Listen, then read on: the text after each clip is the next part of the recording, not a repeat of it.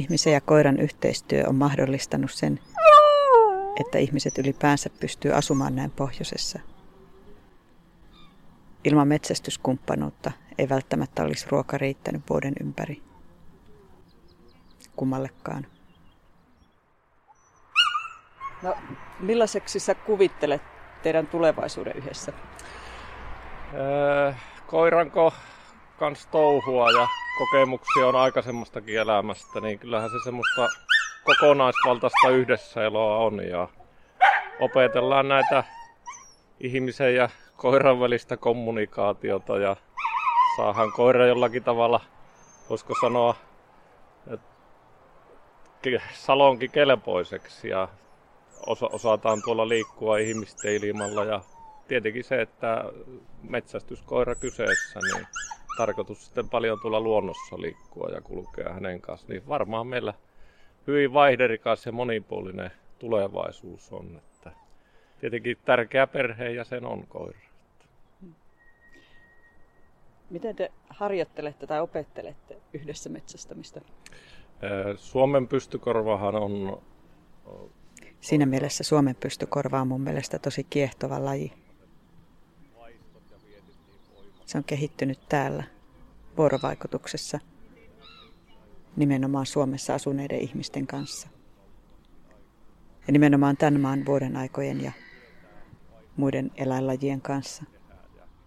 Tietenkin tavoitteena on se linnun, linnun haukku ja löytää se lintu ja haukkua se lintu puuhun, niin viedään mahdollisimman monta kertaa mettälle ja tietenkin ihan sitä perustottelevaisuutta, luoksetuloa ja semmoista kä- käytös, käytöstapaa siihen Pohjolaan opetellaan, mutta se on ihan se, aktiivisuudesta kiinni, että jaksaa touhuta ja antaa mettää koiralle, niin se kyllä oppii siellä luontoja.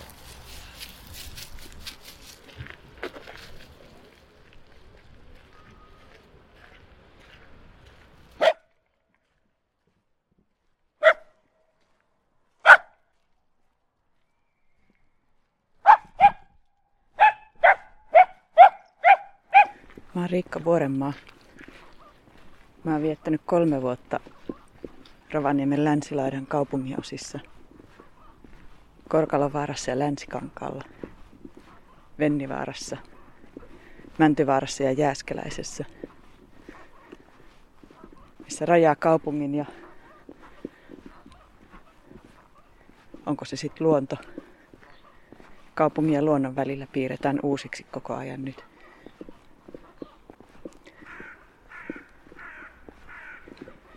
Nämä ääniteokset liittyy tuohon Vaarat kaupunkitaidekokonaisuuteen. Ja näiden aiheena on ihmisen ja jonkun eläimen suhde.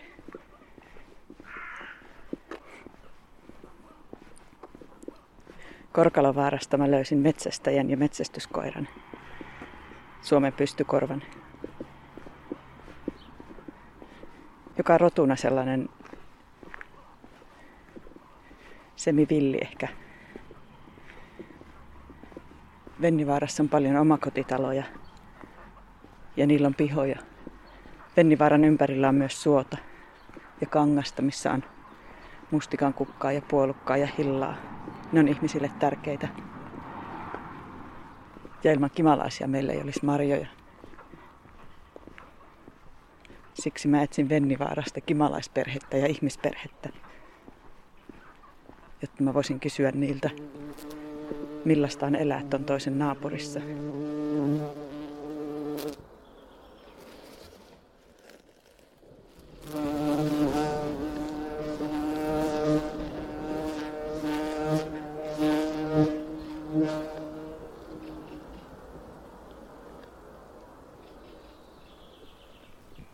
Kimalainen mustikan kukissa.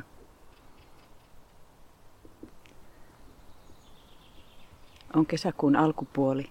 On Vennivaarassa, Aatenharjun tien lähellä.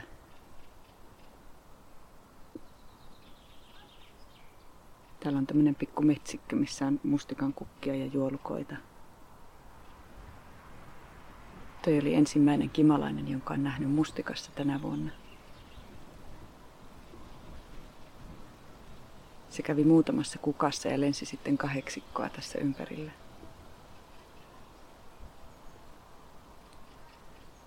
Ne joskus merkkaa toisillensa hyviä paikkoja.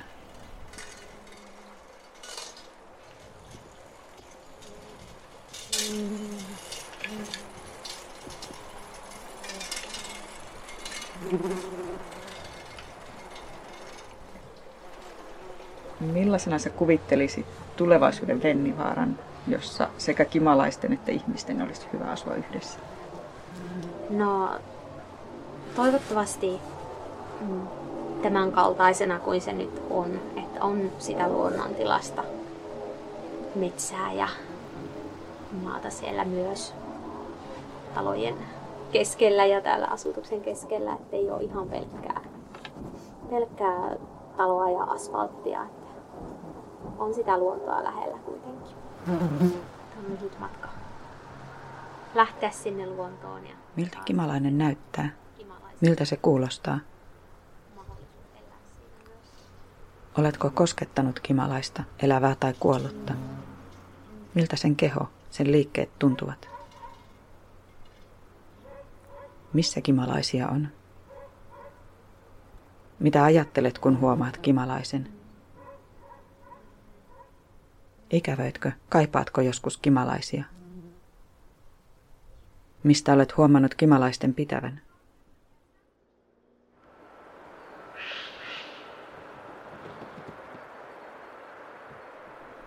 Mäntyvaarasta oli vaikea keksiä eläintä. Siellä on paljon jäniksiä ja on nähnyt ketun ja kauriin, lokkeja, lintuja. Päädyin sitten harakkaan. Se näyttää jotenkin siltä kuin Mäntyvaara ja Jääskeläinen, tai oikeastaan Jääskeläinen. Geometriselta mustavalkoiselta. Äänikään ei ole ehkä ihan kauneimmasta päästä, mutta harakka on älykäs ja tarkkaavainen. Ja kekseliäs.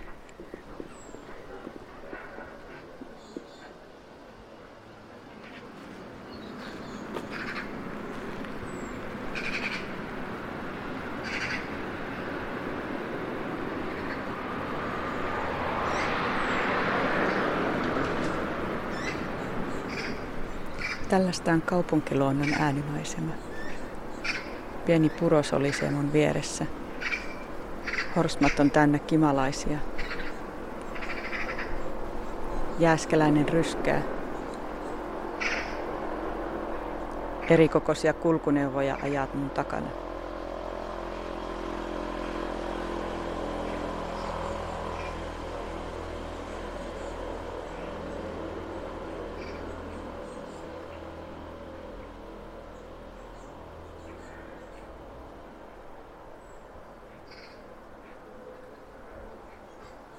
Harakkaporukka juttelee tuolla metsässä.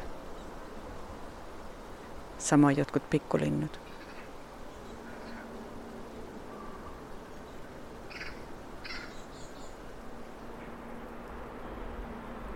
Mikrofonit vahvistaa työkoneiden ääntä. Ihmiskorva ei kuule niitä näin voimakkaana. Mä en tiedä millainen kuulo harakoilla on. Miten ne kuulee tämän. Tai orava tai jotkut muut eläimet.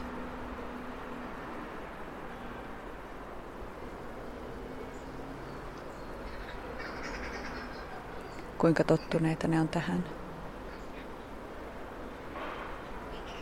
Kuinka paljon tämä stressaa niitä? Tai onko ne huojentuneita viikonloppuisin ja iltaisin, kun on hiljempaa?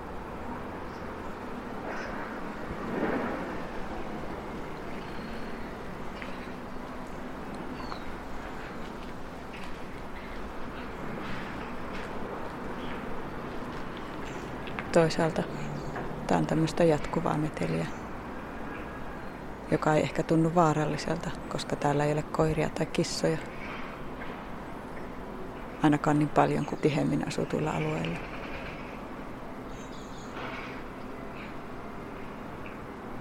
Tai petoeläimiä, jotka hiipis ihminen ei todellakaan hiivi.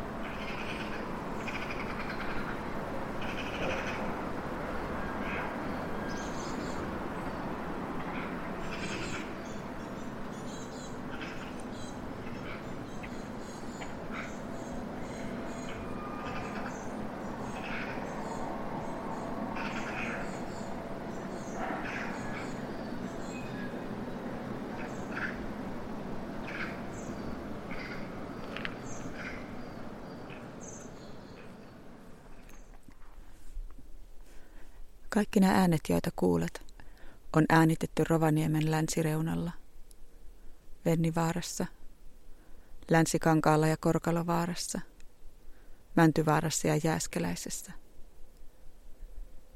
2020-luvulla kaupunki leviää siellä ihmisten ja eläinten, kasvillisuuden, ötököiden, revirit muuttuu. Naapurussuhteet sommitellaan uusiksi – Mä oon ajatellut, että näitä teoksia voisi olla kiva kuunnella samalla kun kulkee täällä Rovaniemen laitamilla. Kävelyllä, lenkillä, pyörällä, työmatkalla. Nää kestää just sen verran, mitä bussilla menee tulla Rovaniemen reunalta keskustaan. Voi niitä kuunnella kotonakin. Ja katsella vaikka ikkunasta samalla, miltä kaupunki näyttää just nyt. Toivon, että käyt kuuntelemassa kaupunkia. Että kuuntelet sen asukkaita. Tutustut muihin. Sillä tavalla, mitä se nyt meille ihmisille on mahdollista tutustua ja ymmärtää.